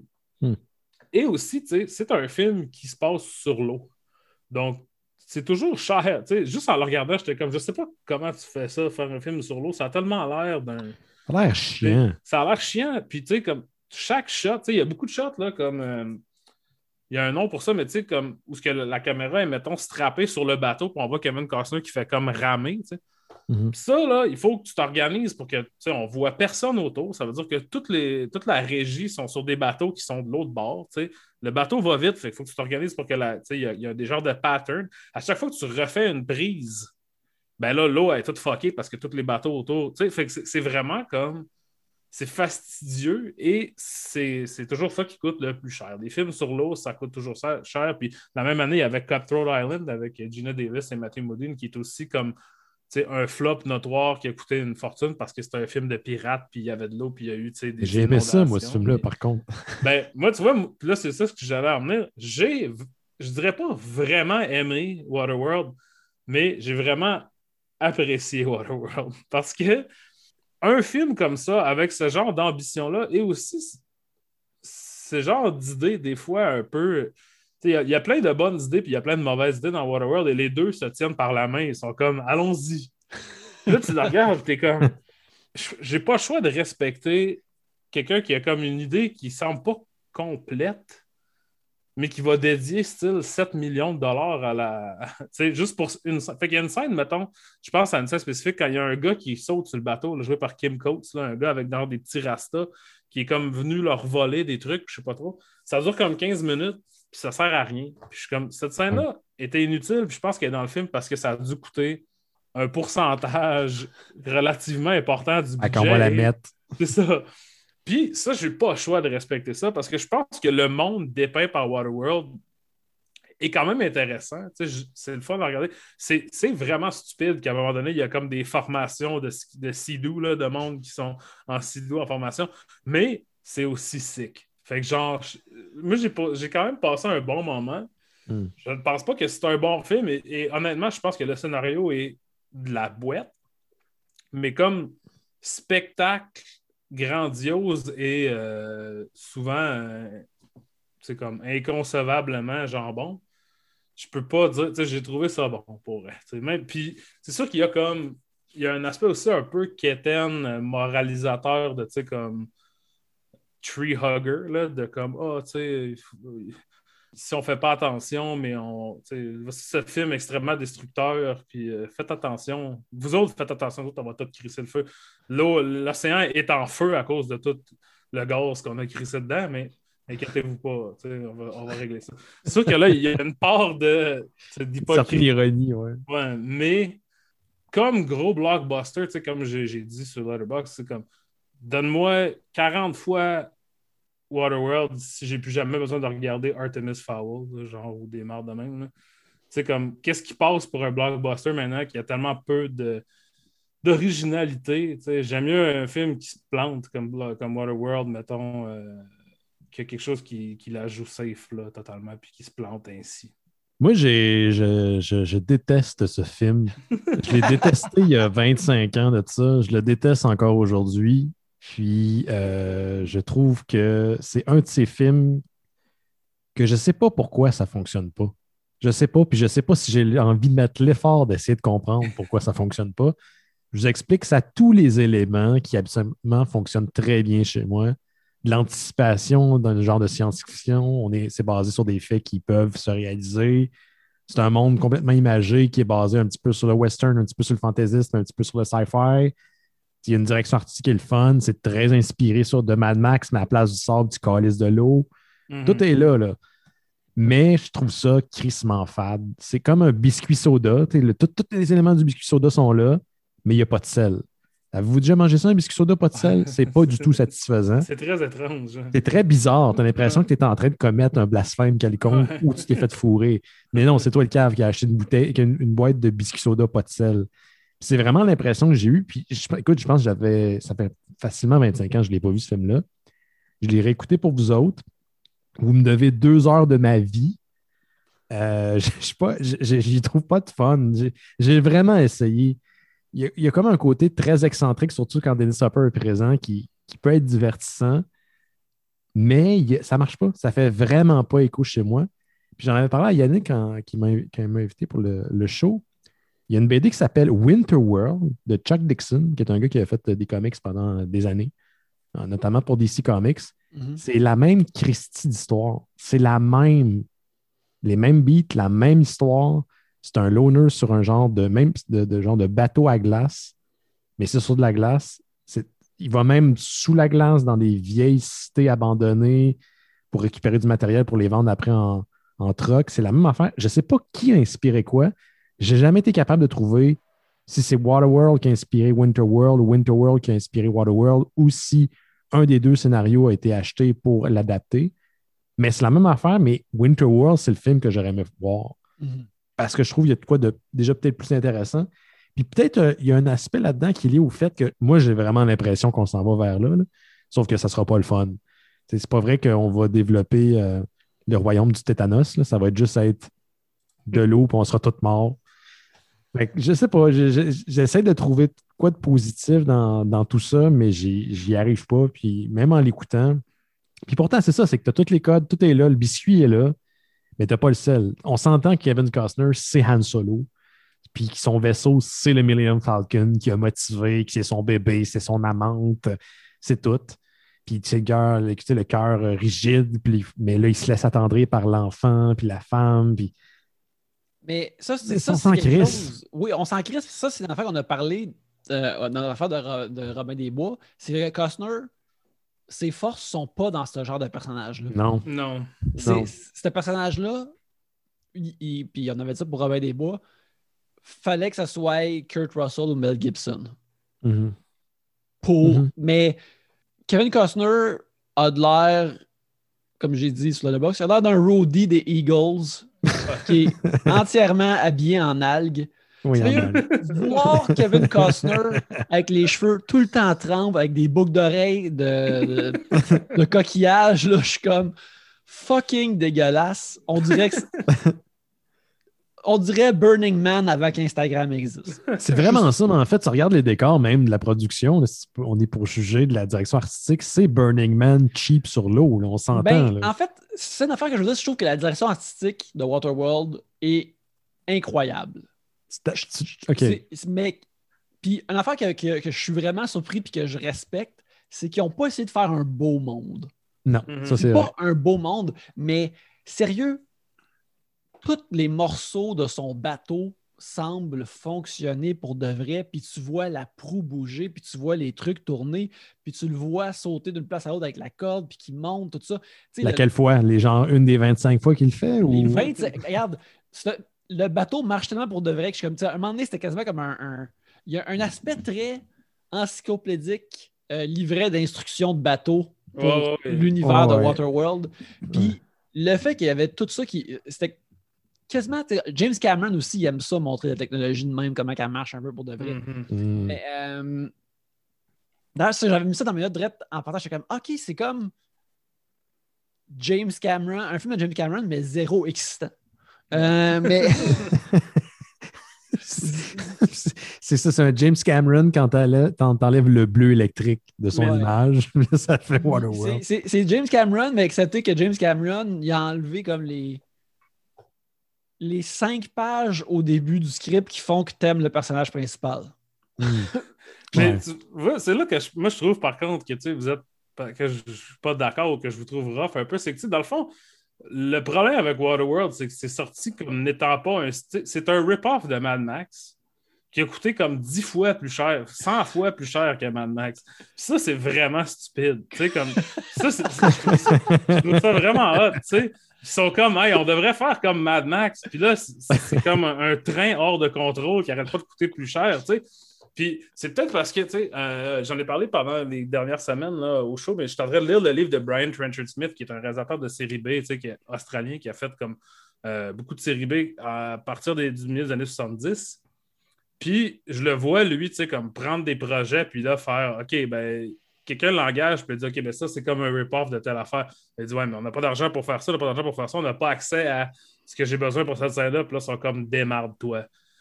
Puis là, Waterworld, c'est le contraire, ils sont comme, t'as tout ce que t'as besoin, puis là, ils sont genre, oh fuck, OK. Tout Ouais. ce qu'on a besoin. Mais là, je sais, tu sais, on dirait qu'il y a quelque chose de hors de contrôle de Waterworld que j'apprécie dans le sens que c'est moins intéressant au niveau de l'écriture, c'est moins riche comme univers, mais ça a toutes les. euh, tout est à sa disposition, ce qui fait que c'est comme. C'est vraiment. Tu sais, je pense ça un peu avec de Robert Rodriguez aussi, mais tu sais, Robert Rodriguez, c'est quelqu'un qui t'invite chez eux pour que toi, tu le regardes jouer avec ses bonhommes, genre. Il veut Ouais. pas que tu joues avec lui. Là. Ouais. Et Waterworld, c'est un peu ça aussi. Mais c'est pour ça que je comprends pas pourquoi Waterworld ne fonctionne pas tant pour moi. Parce que, regarde, faire un lien avec Donny Supper, on s'entend que le film de Mario, c'est de la merde. Mais j'ai Oh. beaucoup plus aimé le film de Mario que Waterworld. Puis pourtant, on s'entend, c'est un- c'est pas un bon film, le film de Mario. Mais puis je la vois, la direction artistique. Puis moi aussi, là, je suis un sucker. Tu, tu veux crisser de la jute sur un gun, ça fait un gun du futur. Go for it, man. Comme jute all the fucking way, genre. Oh, tout, est, tout est rouillé, man. Tout, tout est fucking rouillé. Finalement, le bateau, c'est le Mordor, puis il y a des, à place des orques, c'est du monde dégueulasse qui ont de la suite en face. Go for fucking it, man. Mais il y a de quoi qui marche pas, puis c'est là où je ne serai jamais un réalisateur. Parce que je pense que quand tu, réalises un film, tu ne sais jamais si, malgré le fait de tes, meilleurs efforts, ton, meilleur découpage, ton meilleur montage, ton film va avoir de l'âme. Ça, ça se décide à plein de niveaux. Des fois, ça se, décide juste avec la relation que tu as avec ton crew et tes acteurs. Il y a une alchimie qui va te déteindre à l'écran. Là, savoir qu'ils se sont pognés entre eux, le réalisateur puis Kevin Costner, ça explique beaucoup, selon moi. Il aurait pu se pogner et ça aurait pu faire un bon film pareil. Je ne veux pas dire que c'est pas parce que tu te pognes avec ton acteur principal que ça vient de la merde automatiquement. Mais il y a de quoi dans la dynamique qui se transpose dans le résultat qui, selon moi, vient infecter l'ensemble de, de mon appréciation. Comment ça se fait que ça fait 25 ans que ce film-là il est sorti? Ça fait 25 ans qu'on parle encore du budget. Tu sais, il y a des films Ouais. qui ont floppé là, depuis. là. Pourquoi c'est l'attrait euh, auquel on revient tout le temps, tout le temps, tout le temps, tout le temps? Parce que c'est le seul calice d'attrait autour de ce film-là. Le reste, je, je I, I- I don't buy in. Puis c'est drôle, mais le film arrive à sa fin. Puis ça m'a fait la même affaire cette fois-ci, encore une fois, en le réécoutant. Je pense juste à la petite fille qui va finir ses, ses jours tout seul, grand-mère, sur l'île. Parce que tout le monde va être mort autour d'elle, puis ça va faire comme 40 ans qu'elle est seule. Elle est sur l'île, puis elle y meurt là. Puis soit disant passant, parce que là, là, je suis rendu dans ma, ma phase geek canal parce que le film a pas de. J'ai pas de respect pour le film. C'est impossible que de l'eau qui tombe d'une chute, c'est tout au-dessus du niveau de la mer. fait qu'il n'y a pas d'eau potable. Ben, il y a une autre affaire qui fait. Moi, une affaire qui fait vraiment pas de sens, c'est qu'ils connaissent rien, ils savent pas d'où c'est que ça vient, la terre. Quand ils ont du dirt, là, ils Ouais. sont comme Oh. Oh, Mais les smokers, ça s'appelle les smokers, ils ont toutes des cigarettes avec du tabac dedans. Je sais pas où est-ce qu'ils ont pris ça. L'usine de Dumouriez, ça fait longtemps qu'elle est en dessous de l'eau. Flotter, ils ont- man. Il y avait des comme des, plans de contingence, des cigarettes. C'est ça. Fait que, ça, ça a pas. oui, il y a plein d'affaires qui font pas de sens, ça, pour vrai. Mais ça, c'est correct. Puis je pense justement, tu sais, comme euh, pour aller genre jouer dans l'étal de, justement de ton co-animateur Simon Chénier, tu sais, il parle souvent des films, là, tu sais, euh, Les Barbares après New York, là, tu sais, des films post-apo euh, italiens des années 80. Puis je pense que Waterworld, c'est un peu ça, genre, mais fait avec ouais. l'argent d'un studio, puis tu sais, la, la plus grande star de 1995. Puis j'ai pas le choix de respecter ça, même si Ouais. effectivement, c'est- c'est c'est- c'est- c'est effectivement tout croche. Je pense que c'est un peu de là aussi que vient le, le disconnect là, entre la, la réputation du film puis ce que c'est vraiment. tu sais, c'est- à cette époque-là, je pense que si Waterworld sortait maintenant, euh, la réception critique serait vraiment plus positive. Tu penses? Oui, c'est- je pense Même, que même, même, même film, mettons. Ouais, même, bah, sais, même un film, euh, disons, euh, moins de mullet, là. Il y a beaucoup de mullet dans le film. Mais, tu sais, comme, mettons, le même, même film, tu sais, les, les- les mêmes performances, tout ça, peut-être pas l'esthétique autant en 1995. Je pense Mm. que ça serait, ça serait encore un flop, là. Ce serait une affaire comme. euh, c'est quoi le film de Peter Jackson avec les, les, les planètes qui sont des, Ah, villes, les, qui sont des les tanks, machines, là. Mortal Engines. Les Ouais, Je pense que ça, ça passe. Ça, ouais, Engines, je pense que ça, passe- ça passerait un peu comme ça. Hmm. Mais je pense que les gens auraient. Parce que je trouve que, justement, tu sais, dans les années 90, on avait des attentes peut-être un peu plus intellectuelles de Waterworld. Ça fait bizarre à dire. Je, peut-être pas le Non, bon mais je comprends. Ouais. Tu sais, comme. Parce que justement, puis Kevin Costner était un peu comme tu sais, le- la star de cinéma un peu plus intellectuelle. Tu sais, Il faisait des films comme. Sais, des films de Kevin Costner, les enfants les écoutent pas, mais les parents louent des films. Puis le troisième film qu'ils louent, c'est le film de Kevin Costner que tes parents écoutent. en C'est vrai. Mes parents faisaient ça. C'est ça. Fait que, tu sais, puis Waterworld, c'est pas ça. Waterworld, c'est fait pour vendre. Tu sais, ça n'a pas de sens parce que je sais pas à qui ça s'adresse. C'est con... Ça a le ton de vendre des, euh, des trios Big Mac puis des, des- des- Happy Meals puis tout ça. Aucun enfant. Tu sais, il y a un enfant dans le film, elle se fait bardasser à un moment donné, Kevin Costner la pitch en bas du bateau. Il y a de l'abus d'enfants là-dedans, il y a de l'abus de femmes aussi. Les- la- la- le personnage féminin puis la, la petite fille se font vraiment tabasser. hein. Puis tout le monde veut tout le temps que Kevin Costner fourre avec. Là. C'est Oui, ça, ce qu'il va. Ils sont comme là, ouais. est-ce que tu pourrais fourrer avec moi pour que j'aille des enfants? Puis il est comme, genre, moi Puis là, il tire des briques par la tête. Puis c'est aussi comme un personnage vraiment trou de cul. Là. Tu sais, Il est vraiment Ouais. déplaisant. Ben, ça, c'est une affaire que je veux dire, une affaire que, que je respecte moi aussi du film, c'est qu'au moins Kevin Costner, il semble avoir zéro ego d'avoir l'air cool ou sexy, badass. Il est repoussant, puis Il est méchant, c'est un trou Il de est cul. très méchant. ouais. Il n'est pas Ça, méchant à peu près. ça, il est très méchant. C'est, c'est, c'est, j'ai- fait que c'est- dans mes notes, c'est, un film de gros respect pour moi. Je- je- je- euh, Alex, c'est toi qui es au, au top of the pack, qui Ouais. aime Waterworld. Moi, je suis euh, entre toi et Ben. Ben qui euh, maudit euh, sa Ouais. présence à l'émission et d'avoir, Ouais. d'avoir des souvenirs récents de Waterworld dans son Mais- cerveau. Mais tu sais, qu'est-ce qui est ironique, c'est, je le dis tout le temps, là, mais pour vrai, je suis un gars, là, par rapport à ce que je consomme en BD et en film, super positif. Puis même un film qui est pas bon, je peux, trouver, je peux y trouver un- mon compte, puis habituellement, je suis justement le, le dude qui fait un peu l'avocat du diable, dans le sens qu'il va dire, ça, j'ai pas aimé ça, le film est pas bon, mais j'ai apprécié cet aspect-là du film. Waterworld, peut-être que c'est lié à des souvenirs d'enfance, mais j'y arrive pas. J'arrive pas à trouver un aspect auquel je peux me rattacher, puis euh, me dire, OK, au moins ça, j'ai aimé ça. Tu sais, habituellement, quand l'histoire fait pas de sens, quand les acteurs font pas de sens, quand, quand la réalisation principale fait pas de sens, je peux au moins dire, ah, la direction artistique m'a attiré ou j'ai aimé tel. Il n'y a rien là-dedans qui vient me chercher. Il y a comme. C'est l'anti-film que, que, que je peux aimer. Puis c'est drôle parce que tu parlais tantôt, Alex, de pourquoi ça coûtait cher, puis le fait de construire sur l'eau, il y a des problématiques. Puis ça fait du sens pour moi quand tu regardes l'atoll principal qu'on rencontre après, je pense, les dix premières minutes du film, où est-ce qu'il va Mhm. faire du truck. Même si c'est quand même gigantesque, à la caméra, à la caméra, ça a l'air petit. Ça veut dire que c'était probablement extrêmement petit dans la vraie vie, cette place-là. Mhm. Ça a dû coûter une fortune parce que tout ça doit être sur de l'eau ou un bassin ou je ne sais pas où ils ont construit ça. Mais c'est crissement pas évident. C'est pour ça que ça a dû coûter cher. C'est c'est une genre de curiosité. Waterworld, s'il n'avait pas été fait en 95, aurait dû être fait depuis. Parce que c'est le genre de Mm. place où on se dit il ne faut jamais qu'on y retourne en tant qu'humanité. On a vu la limite, là.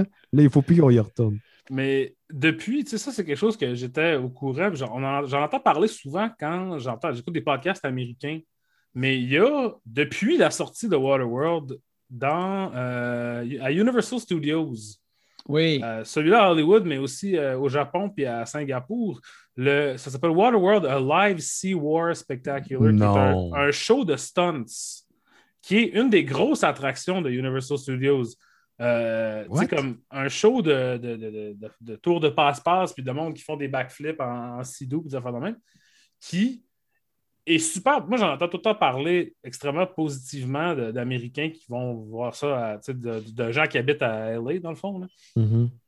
Puis que le legacy de Waterworld maintenant en 2021, c'est ça. C'est que le monde, ils vont voir le show d'acrobatie à Universal. Ben, pas, pas maintenant, mais il allait euh, jadis voir le show d'acrobatie à Universal Studios. Fait que, tu sais, il y a- ça, c'est étrange aussi. Je pense qu'il y a beaucoup de cascadeurs comme au top of their game qui font ça, tu sais, qui font ce show-là, Ouais. qui, qui conçoivent ce show-là. Puis, fait que, tu sais, fait que dans un sens, ça fait encore de l'argent pour Universal, même si, tu sais, justement. Comme la raid de jazz.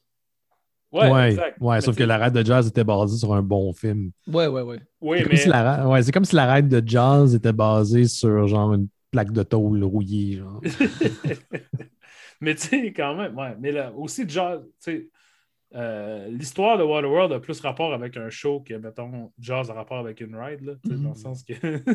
Ouais. Mais, en tout cas, moi, j'aime ben C'est vraiment rare, là, honnêtement, Benoît, que moi et Yannick, on n'est pas d'accord sur un film. Puis C'est encore moins, plus rare que c'est moi qui est positif, puis les autres, n'importe qui d'autre sur le show.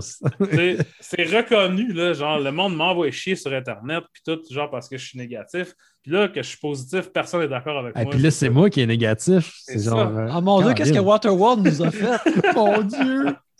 Écoute, c'est c'est- c'est- c'est le film Stop Gap. C'est le film Stop Gap. Euh, tout, tout change. Il y a Euh, deux types de monde dans le vie. Hein? Ceux qui aiment Waterworld et ceux qui n'aiment pas. Waterworld.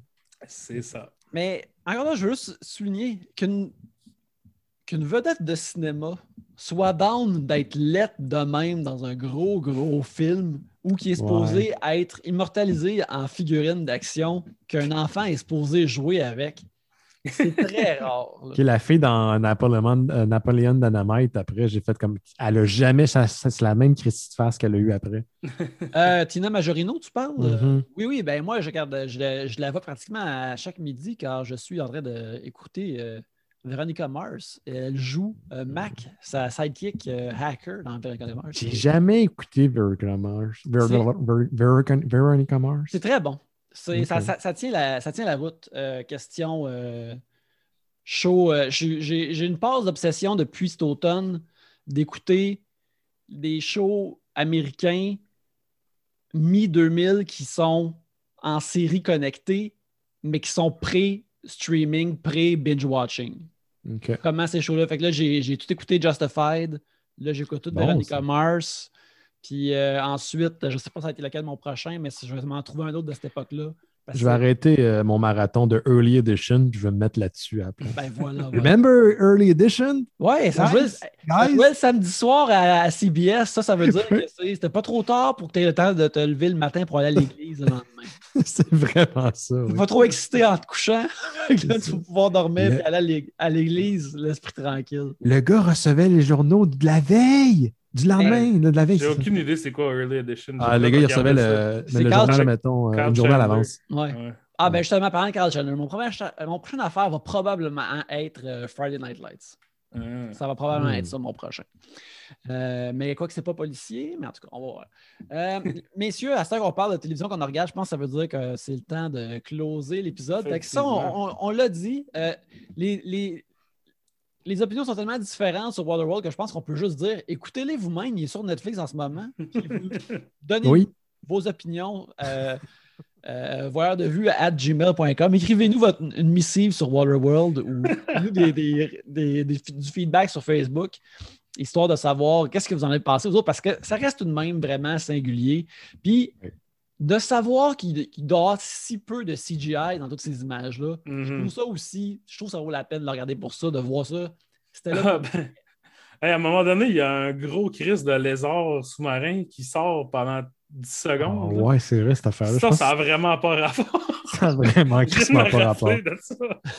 Il y a du, monde qui, na- qui nage pendant deux heures de temps, mais quand lui, il décide de nager pour attirer le poisson, ça. là, ça fonctionne. Puis là, après ça, il dit Hey, non, on va pas dans l'eau, le poisson va te manger. Puis là, il fait Non, le poisson dort. Puis là, il dort. manger tout le reste du film, le poisson dort. Puis ça, ça, je, je présume que c'est une affaire de ah, On a déjà tellement trop dépensé d'argent. C'est sûr qu'il y a un cutscene avec. Il y a une scène qui n'est pas dans le, mon- dans le montage final où ce que, il avait pensé faire une Ouais. affaire avec un plus gros dinosaure ou whatever, puis qu'il y avait pas. tu sais, C'était déjà. À tous les jours, il perdait 100 000 à cause que l'atoll s'envolait, genre, il partait à la dérive, puis de son genre.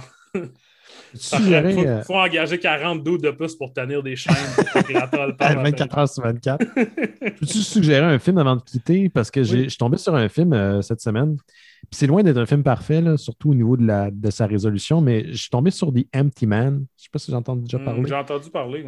Euh, que- qui est en fait un X-Files, un épisode de X-Files boosté sur deux heures. Puis je trouve ça vraiment dommage parce que 20th Century Fox l'a canné à partir du moment qu'il est sorti, puis c'est arrivé un peu en même temps que la COVID. Fait que le, le- le film est, disparu, puis même la, la vente ou la location sur les médias sociaux, ben, sur, les médias sociaux, sur les plateformes de streaming, elle, elle s'est très peu faite. Et euh, c'est quand même bien réalisé, c'est vraiment bien foutu. C'est une, enquête dans l'univers paranormal avec des, des- des- trucs de brin de folie, ce que j'aime bien, toutes les thématiques HP Lovecraft. Puis je l'ai loué, euh, j'ai vraiment payé pour parce que j'aimerais ça que le Réal fasse un autre film éventuellement. C'est un gars qui fait sur- surtout de la prod. Euh, je pense que c'était pas son premier, mais un de ses premiers films. Puis c'est quand même bien réussi. Fait que allez jeter un coup d'œil. Écoute, le- les 30 premières minutes, c'est un film, puis après, ça tombe être un autre film après. Vous avez une heure et demie qui J'ai vraiment eu du fun. J'ai vraiment eu du, du Hey, plaisir. c'est c'est très cool ça. Puis euh, sinon, euh, Benoît, les... premièrement, merci beaucoup d'être venu nous voir pour Ah, parler de, de Waterworld et de Mortal Kombat. Euh, si tu veux euh, revenir à un moment donné, on va peut-être essayer de te choisir des, des- des- des meilleurs films, mais Ah, on ne fait pas de promesses. Ça peut être encore des, des films terribles. On le sait On pas. est, on est quand même à la merci là, de l'algorithme. C'est nous autres qui le contrôlent, mais on est à sa merci. par Ah ben, exactement. euh, N'hésitez pas, ça va me faire plaisir. J'aime ça jaser. Mais euh, en attendant, euh, les gens, ils te trouvent où, mon cher Benoît? Sur euh, les interwebs, tous les lundis, euh, on fait un podcast euh, Les Mystérieux Étonnants. Ça fait Mhm. euh, 15 ans qu'on fait ça tous les lundis. Donc, on va célébrer bientôt notre 700e épisode en même temps que je vais avoir 40 ans. Fait que ça ne me rajeunit pas tout ça. Mais donc, on, on- en- durant la, la- la pandémie, on stream en direct sur YouTube, Facebook et euh, Twitch parce que, I guess, qu'on essaye de rejoindre les jeunes aussi. Puis après, c'est disponible en podcast audio le soir même. Donc, je fais une petite édition. Puis euh, c'est mes amis. C'est une proposition, c'est des amis qui jazzent. Puis donc, je réinvente pas la roue, même si j'étais là peut-être dans le temps que cette proposition-là est sortie de la caverne puis qu'elle a Mhm. absorbé son ombre pour la première fois.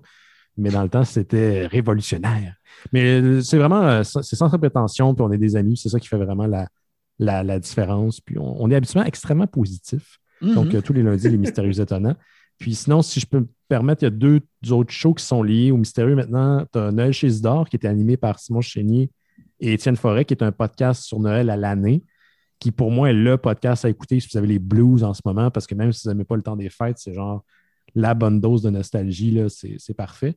Et Simon et Jake Dion, qui est aussi un collaborateur au show, font un truc qui s'appelle Terre Kaiju, où ils vont parler de films de tapoche de monstres. Mhm. Donc, c'est exactement ce que vous pensez. là. C'est des dudes qui parlent de ta poche de monstre. Puis euh, ces trois podcasts-là font partie un peu de la grande famille des mystérieux. Donc, euh, je, suis, je suis pas mal là-dedans. Euh, sinon, sur Discord, toute la semaine, c'est mon interaction sociale. Fait que c'est ça, les mystérieux étonnants. Très cool. Yes. Euh, ben, merci euh, beaucoup euh, d'être venu nous voir. Euh, pour ma part, euh, vous pouvez me suivre à Yannick Belzil euh, sur euh, Twitter, sur Instagram, ainsi que sur Letterboxd, où que j'ai maintenant euh, fait euh, un compte. J'ai maintenant un compte pro. J'ai euh, Oh, oh. Alors shit. là, je vais pouvoir faire des listes euh, à mon gré puis de voir cliquer sur des onglets pour savoir c'est qui mes acteurs principaux des films que je regarde. Ouais. Moi, je suis obsédé fuck. par ça. là. Je- je- je- maintenant, j'ai choisi les films que je regarde en fonction de booster des acteurs dans la, la- la liste. Puis tout. Où je regarde mes styles. Là, puis là, je suis quand ah, horreur. Là, je suis pas loin de le monter d'une cote. là. Je regarde un film d'horreur à cause de ça. c'est vraiment stupide. tu sais, Genre, c'est le. C'est le- le- le- le- l'investissement le, plus genre time consuming que j'ai jamais fait de ma vie. Je, je me force, puis tu sais, ça, ça calcule même combien de films tu regardes. Là, j'étais à 8,5 films par semaine. Là, j'essaie de voir si je peux me rendre à 9 parce qu'après ça, je vais pouvoir relaxer un peu pour revenir à 8. tu sais. Oh my God, man. Fait que c'est tout rendu là, là-dedans. Là, c'est ça le. le- le- C'est quoi la version payante? C'est combien pour payer? C'est euh, comme 20$ par année, moment. Ah, OK. Ouais, c'est 20$ pièces par année. Puis, euh, ben, tu sais, si tu le. Les, les pubs sont vraiment rentrés dedans. Puis là, ça- Mhm. je dirais qu'une des Ouais. parties pour ça, c'est de plus avoir les pubs. Alors, euh, ben, bref, c'est- comme ça que vous pouvez me trouver. Puis aussi, j'aimerais ça vous dire que si vous aimez les voyeurs de vue, veuillez en parler à quelqu'un que vous aimez et qui aime le cinéma. Et euh, laissez-nous un petit review sur iTunes euh, ou plutôt Apple Podcast et Yes. autres médias euh, afin de nous créer un petit peu de visibilité. Sinon, Alex, Oui, ben, on va annoncer. Voyons. Oui, mais on va annoncer, premièrement, le film de la semaine prochaine, car on le sait déjà. oui, Et Benoît l'a déjà annoncé sans le savoir. Hein? C'est parce que la semaine prochaine, on va suivre Dennis Hopper vers Super Mario Brothers. Ben là, tabarnak, pourquoi, pourquoi vous m'invitez pour Waterworld?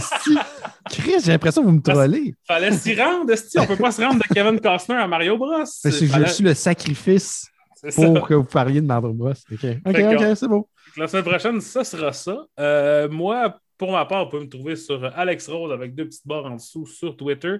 Et euh, sur Letterboxd et Instagram, je suis Wise It Exist? Euh, sur Letterboxd, d'ailleurs, Kevin Costner est, trône maintenant au top de mes acteurs les plus regardés en 2021. En fait, il est égal ex aequo avec Peter Sellers. Mais là, Peter Sellers, ils ont tout enlevé ses films de Criterion. Donc, le bon Kevin va peut-être se rendre en avance. Pendant qu'on, pour clore aussi euh, Kevin Costner, parce que là, on n'en parlera pas pendant quelques semaines, j'imagine, euh, il y a une légende urbaine qui dit que Kevin Costner a habité euh, dans mon village natal d'Arvida, au Saguenay, euh, dans sa jeunesse, car son père travaillait pour Alcan, mais comme pas, puis il a été transféré possiblement peu de temps et il serait allé à mon école secondaire et tout ça. Et hélas, on ne trouve jamais cette mention dans des bios en anglais de Kevin Costner, mais bien quand des journaux francophones parlent de Kevin Costner. Donc, c'est une mission que je me fixe. Là, je vous le dis tout de suite. Si jamais j'ai une entrevue avec Kevin Costner, je vais lui demander c'est quoi qui se passe avec ça, tabarnak, Kevin Costner. Est-ce que c'est vrai ou pas? As-tu déjà habité à Arvida? Ben, il y a tout de même l'énergie de quelqu'un dont le père a travaillé pour Alcan. Ça, je me. gars derrière un bureau ou gars de shop, c'est ça que Kevin Costner incarne. Effectivement. Bref, en attendant, on va terminer l'épisode, mais on vous invite à aller voir des vues. Yeah! Les